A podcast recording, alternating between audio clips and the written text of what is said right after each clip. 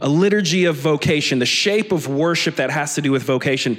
In, in our culture, in our time frame, vocation means something uh, different than it used to mean. So, vocation basically means right now like a job that you do that's kind of like you really like that job and it kind of becomes a career for you and you kind of feel like you're good at it and you were kind of made to do something like that. So that's the, that's the idea of vocation. And we're going to be talking about that throughout uh, these next few minutes together. And um, work is a job and a work is a really important thing for pretty much everybody. Um, I Googled it and I found out very quickly that we spend about a third of our life working. A third of your life. That's a lot of time. And that might explain why, even though I worked at O'Charlie's restaurant uh, like 15 or 13 years ago, I still occasionally have a dream where I'm going into O'Charlie's and I have missed my shifts for months and I'm coming in, I have to talk to the manager and I have no idea what I was thinking and why I missed those shifts. Other times I come in and all I have on is an apron and I don't realize that till halfway through my shift. Other times, I have a dream where I come in and there's like this brand new computer system, as there would be, and I have no idea how to put anybody's orders in it. So I go and I take all these people's orders and I can't put them in. I could just sit here for a long time and tell you all the different terrible dreams I've had just about that one job. And so for me, that tells me that work is important. Raise your hand if you've ever had a bad work dream before. Anybody have a bad work dream? Yeah, if you're not raising your hand, you're probably lying. And if you're a student, your work is school. So you ever had a bad school dream? Anybody? That should take care of all the rest of the people that didn't raise their hand before, right? So this idea of work is really important to us, and it's really important to God. And so as we look at this scripture together, we're going to see from the Genesis, from the beginning, from the earliest stories ever told about God and work, um, what does that relationship look like? What does vocation look like? So let's, let's take a look at this scripture here together. So in, in uh, verse 15, we come to this place where God has created all this wonderful stuff. He's gone through uh, just making all of these beautiful things for apparently us to enjoy and man has been made as well. And so, in, the, in the, the, the, interesting thing about Genesis is we have these two different accounts of creation. One in, in the first chapter of Genesis, where we see God and he's just like, boom, speaking things into existence. Bam, spinning that thing out and it's done. But then in Genesis chapters two, we get this more intimate picture of God, where instead of just speaking things into existence, we see him coming down and digging into the dirt and forming mankind. And then to animate and to bring us to life, he breathes into us. And so we see this beautiful picture of God as creator. And then after this description of this beautiful place that he's created, God picks up man and puts him in the garden. Boop.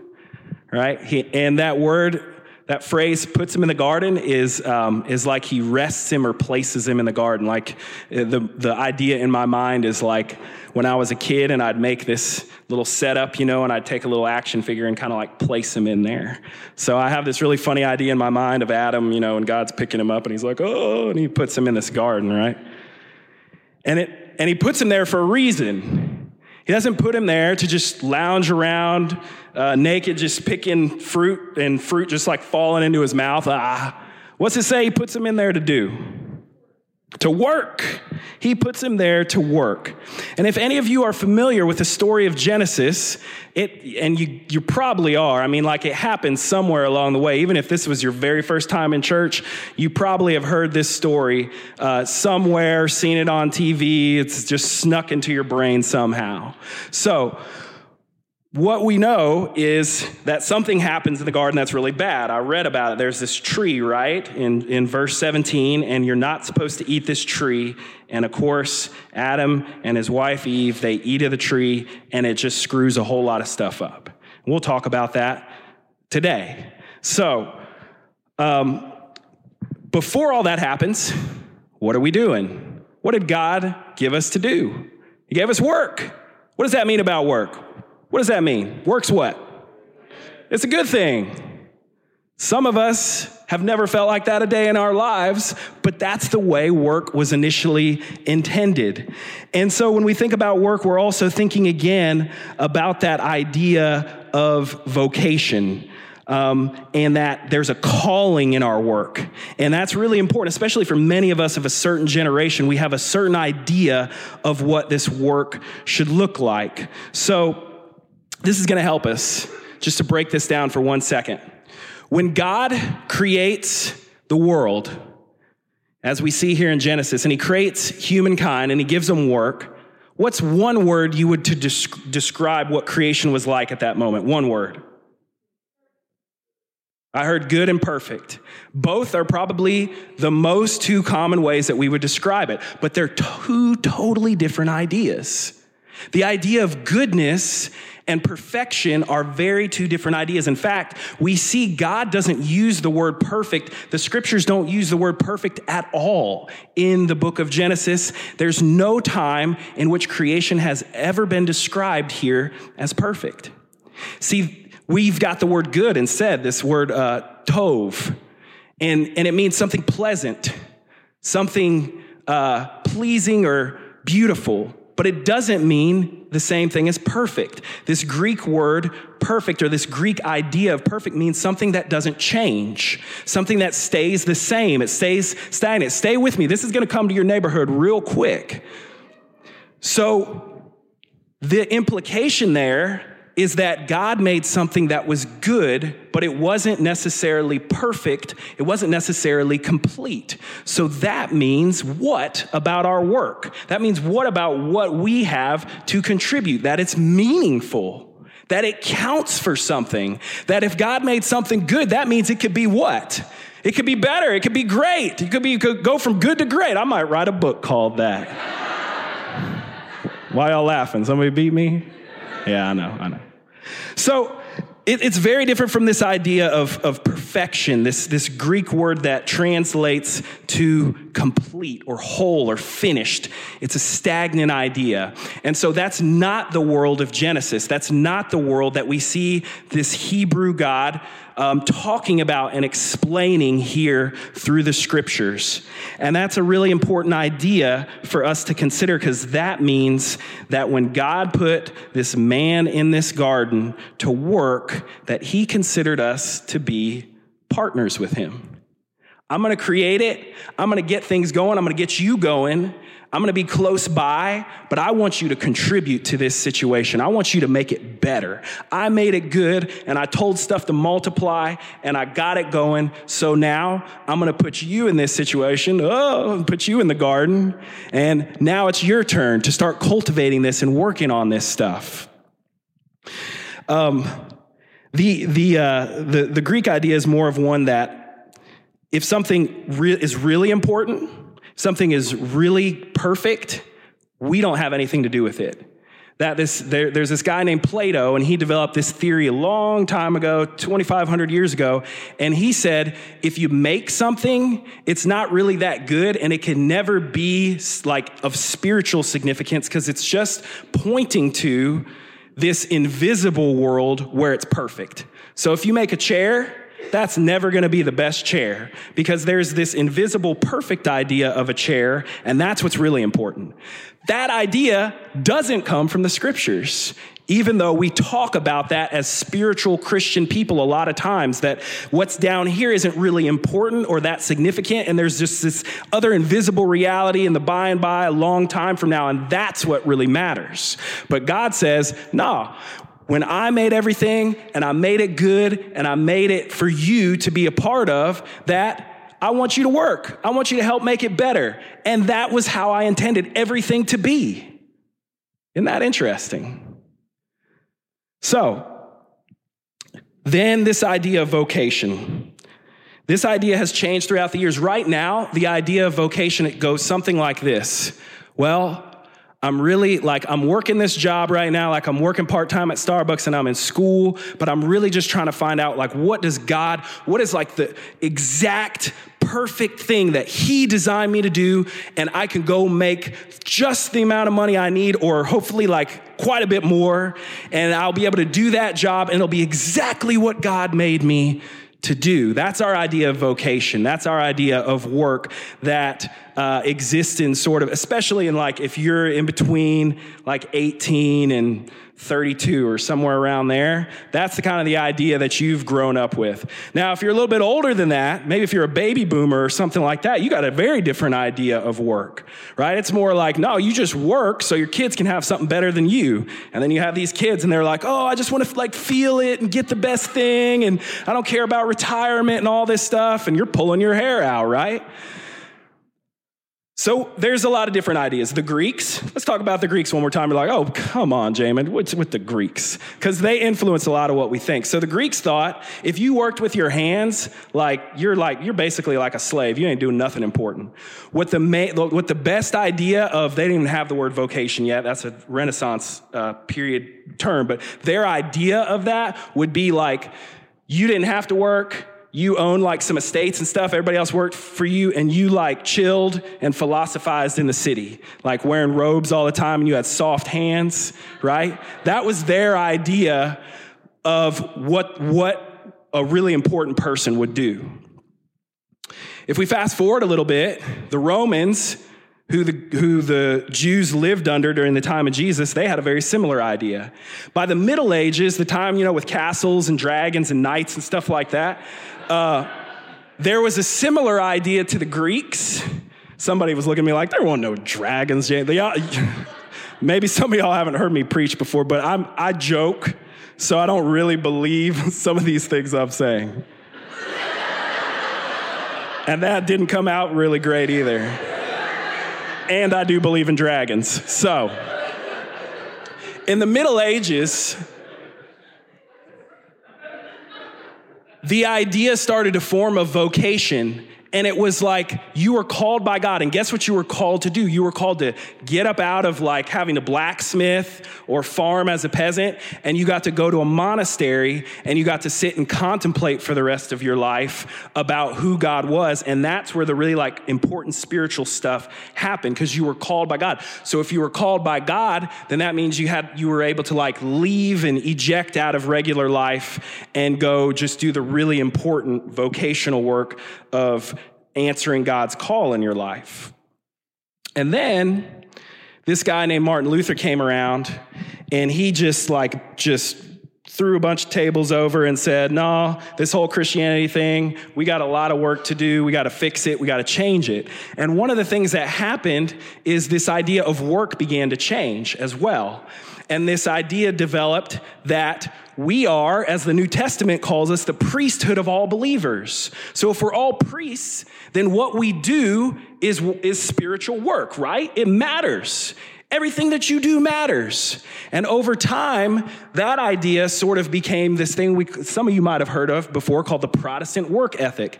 But it got further away from this idea of priests and just that we find our identity in our work, that we just find our identity in our work and that if we work really hard, then that's who we are. Or if we have the right job, if people find out what we're good at and give us that job, that's really what we're trying to do. That's really what's important. What we see in Genesis is this up on the screen here.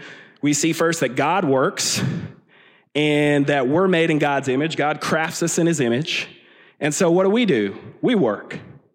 Is there another part to that slide? I can't remember. Yeah. You were made for work.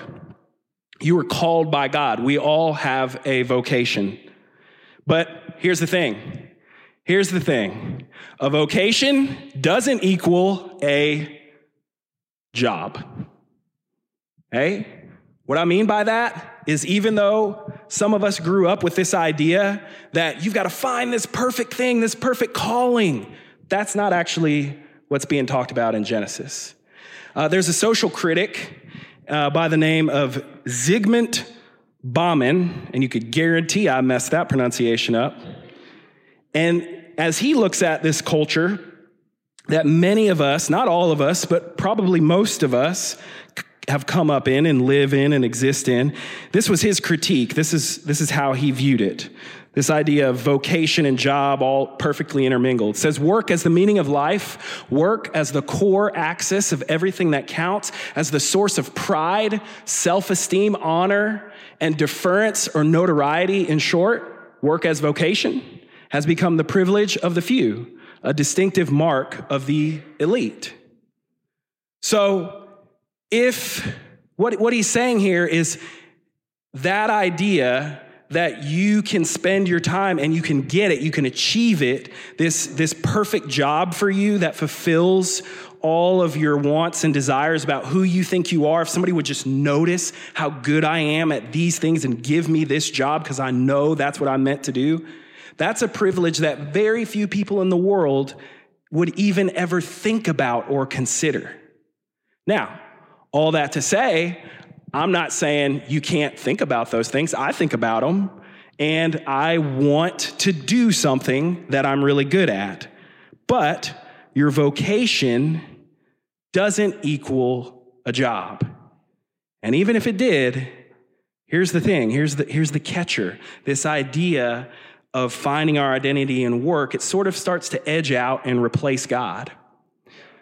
Uh, there is a writer in the Bible he's a really depressed guy. And he looks at life from a very unspiritual lens. He's like, I only believe in what I can see. And he wrote this book called Ecclesiastes. And he's looking at things and he's like, if you get all this stuff, if you can do all the things you want to do and, and get the jobs you want to get and drink everything you want to drink and eat everything you want to eat, it's still not going to really work out for you. There's a couple of verses in Ecclesiastes I want to share with you where he talks about some of these ideas. So Ecclesiastes uh, 5:18 he says, "This is what I have observed to be good. Here's here's all that's really there. That is appropriate for a person to eat, to drink and to find satisfaction in their toilsome labor under the sun during the few days of life God has given them. For this is their lot." That's what the Bible says is your lot in life. Just to work under the toilsome years of the toilsome sun for a few years and just to get enough to eat and enough to drink for your life. Let's look at this next one. Ecclesiastes 6 2. God gives some people wealth, possessions, and honor so that they lack nothing their hearts desire.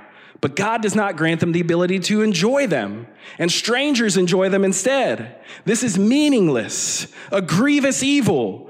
He goes on to talk about like, even if you make a bunch of money and you get a bunch of stuff and you want to give it to your children, they might blow it. They might do a bunch of terrible things with your stuff. You won't even get to enjoy it. You're just going to look at it and you won't even be able to sleep at night because you're thinking about protecting all your stuff. So he's saying either way, like if you're a grunt worker all you've got is to just enjoy your few days and try to like enjoy your food and enjoy your drink and get some time in the shade, and then you're gonna die. And then, even if you get all the stuff, it's still not gonna work out for you. It's still gonna be left to other people. Somebody else is going to enjoy it. So, even if you get that job, even if you find that perfect thing, Something's gonna happen either way, either side of the coin. If you get it, you're gonna be constantly let down because Still, nobody's appreciating you enough. The boss should be giving you another raise. Somebody should be, should be giving you more responsibilities or different kinds of responsibilities or less responsibilities. If you don't get that job and in your mind you're thinking, vocation, this is my calling, why won't anybody give me this thing that they recognize I'm so good at? You're not going to have a lot of friends because you're going to be depressed all the time. You're going to be hanging out with the dude who wrote Ecclesiastes, just talking about toilsome labor under the sun. So, what do we do about this idea? Then, what do we do about this, this idea about vocation? Let's look back at Genesis. Where did God put you? Where did He put you? He said, Well, James and I moved here five years ago. No, I'm, I'm asking you, where did God put you? That's how you know where your vocation is. Your vocation ain't your job. Your vocation is where does God have you right now? And that's what we have to pay attention to. our relationships around us, our relationship with the earth. That's what Genesis is a lot about in this part that we're looking at. Our relationship with our friends, our neighbors, our family members. Where did God put you? That's the key to figuring out what are you called by God to do. You might not make money doing it ever a day in your life. Let me tell you about a little bit about my own, my own life and my own quest with vocation. I have three jobs. This is one of them. I'm also a teacher who travels around all over the place and leads workshops, uh, teaching something called arts integration. And um, I'm also an artist. And people ask me from time to time, like, if you could just do whatever you wanted to do, what would you do? And I'd say, probably something similar to what I'm doing right now. I, I, I would travel less, a lot less, but I like all of these things. Yeah, but what are you called by God to do? I think I'm called to do this stuff that I'm doing. Like I, I, I know that I'm an artist because I make art and I can't stop. But will somebody ever pay me enough? Will somebody ever recognize my raw genius and pay me $10,000 for a painting like some of the some of the artists I look up to and see? Probably not. Uh, I travel and I teach, and there's just a limit to that if I want to stay married, because Becky can't take care of them kids all the time without me, and we have a lot of arguments about that at different times. So, you know, I'm not called to travel full time, I know that. And then I, I really feel when I'm when I'm preaching, when I'm teaching, when I'm counseling and doing those things with you all, I feel the pleasure of God doing those things. But am I going to hang up all the other stuff? Am I going to am I going to find that one perfect scenario? I could try. But as the writer of Ecclesiastes says, it's probably a lot like chasing the wind. So, my question for you this morning is where did God put you? If you want to know what your vocation is, what are you called to do? Where did God put you? And you say, Well, God put me here, Jamin, and it sucks. It's all messed up. There's thorns and thistles everywhere. I have to earn my living by the sweat of my brow. I got to earn my bread by the sweat of my brow. Y'all thought rappers were the first ones to talk about like bread as economics, but it's right here in Genesis 3. Right? God said, Hey, you guys ate that tree. You are now, you've lost your innocence. You now have to be responsible for your own decisions about good and evil. You are now experientially able to understand through what you do and don't do and the decisions you make what's good and what's evil. And that comes with some consequences. And one thing is your work's going to be a lot harder. It's going to be filled with difficulties. There's going to be thorns and thistles for it. And if even if they're not for you, if you don't do your job well and right, it creates them for other people. So either way, it's going to be tougher. And that's actually the world we live in. So once, if you can get around the idea that, okay, I'm with you, I'm following you, Jamin. God put me here. Okay, here's what's around me. But man, it's, it's all jacked up. What do, what do we do with that?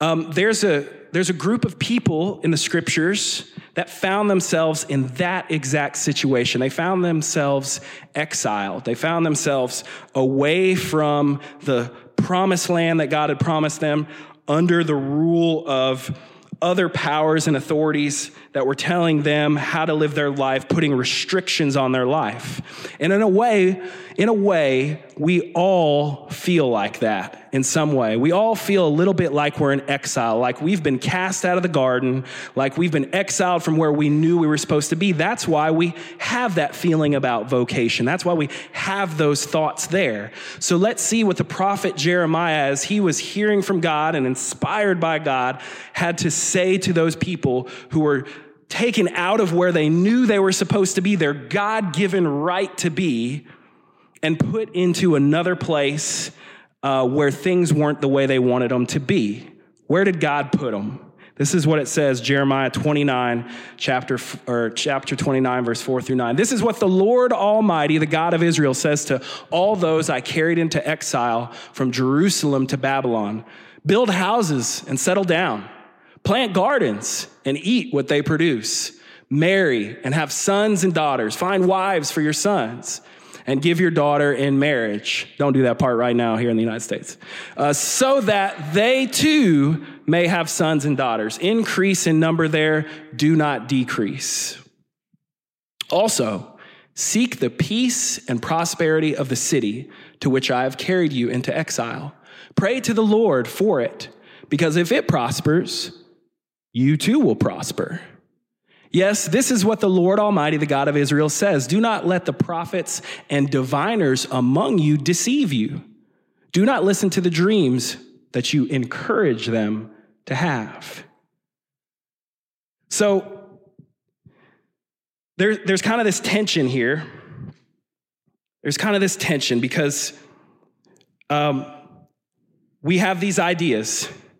They, some of them come from the Greeks, some of them come from our home church.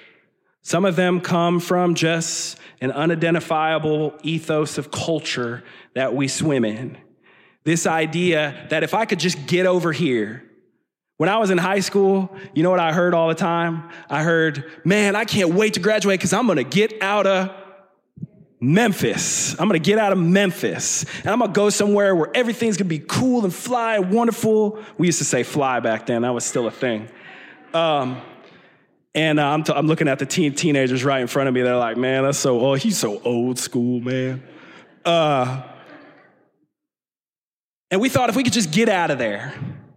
And that's what the Israelites were thinking. And they wanted to hear about that. Like they wanted to hear those things like, preacher, just tell me, just tell me right now, like, I don't got to worry about none of this stuff I do because I prayed a prayer. Jesus paid for my sins. I'm going to go ham out here and then I'm going to be in heaven and everything's going to be good, right?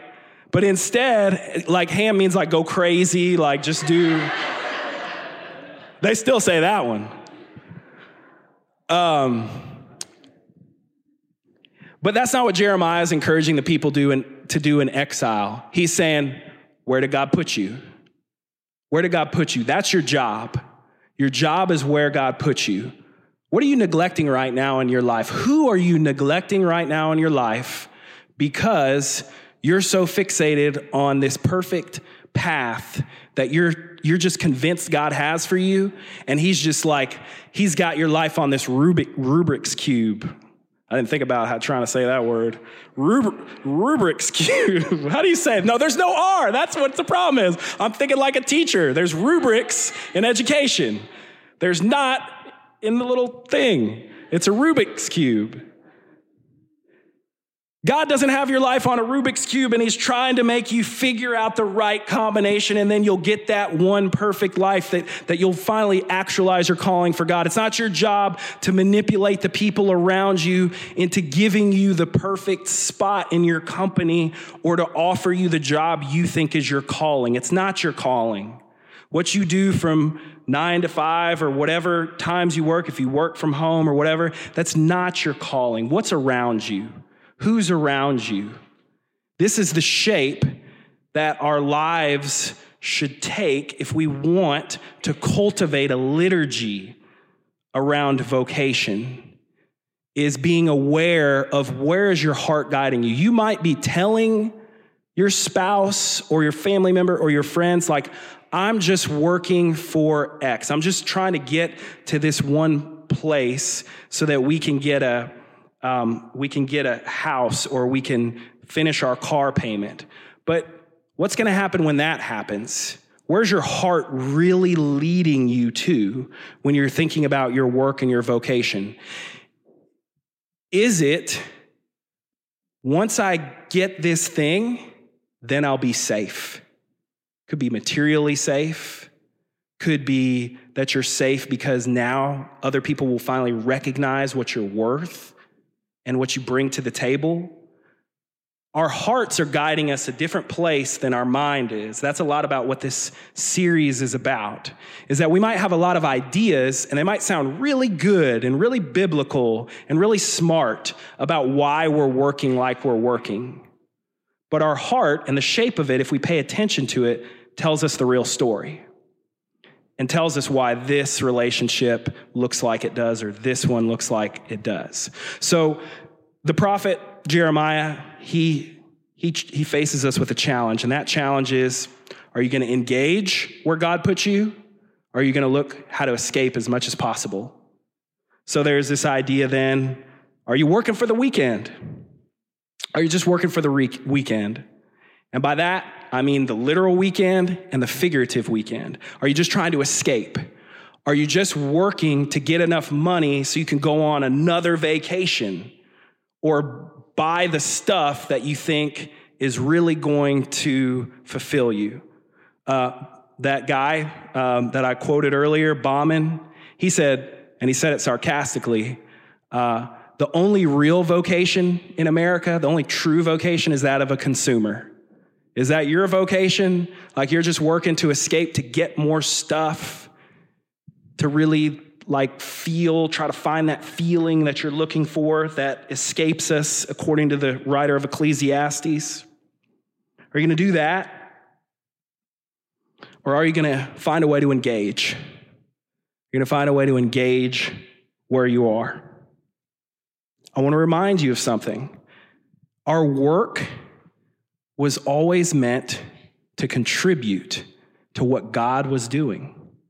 It was always meant to be, in a sense, redemptive.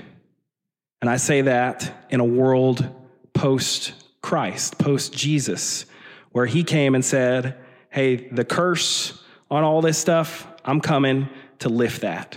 I'm coming to reverse the order. I'm coming to redeem things, to, to bring things back to their rightful place.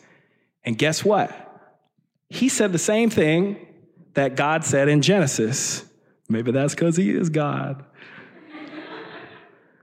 God said, This is good. The implication being, work on it and make it even better.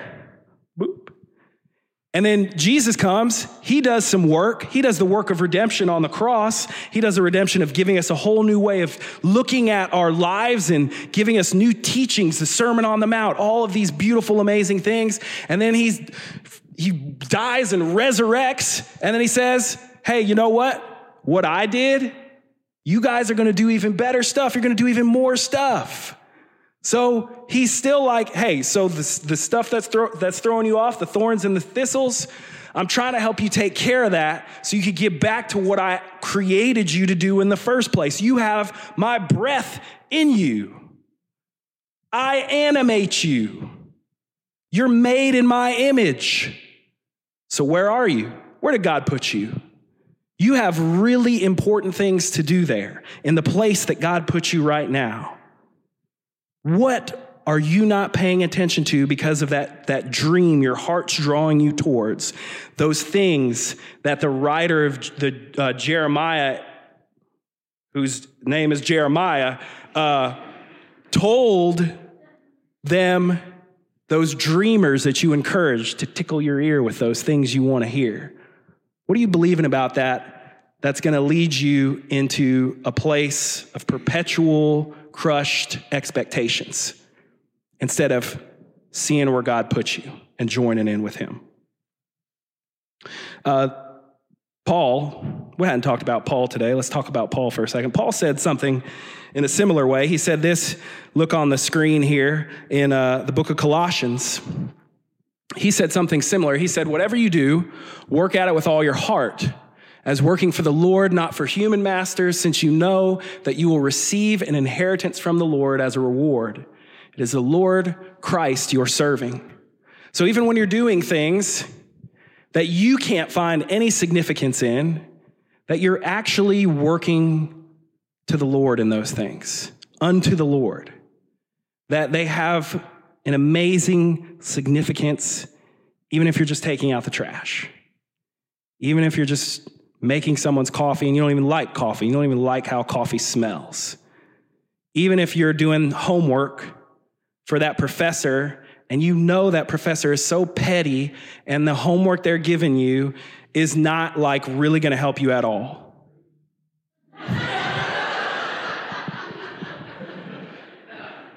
real petty. I mean, there's a quote in your bulletin from another uh, theologian, philosopher, social critic of his time, Walter Rauschenbusch. And he, he paints this picture of, of maybe what this idea we're talking about, this idea of vocation, could look like.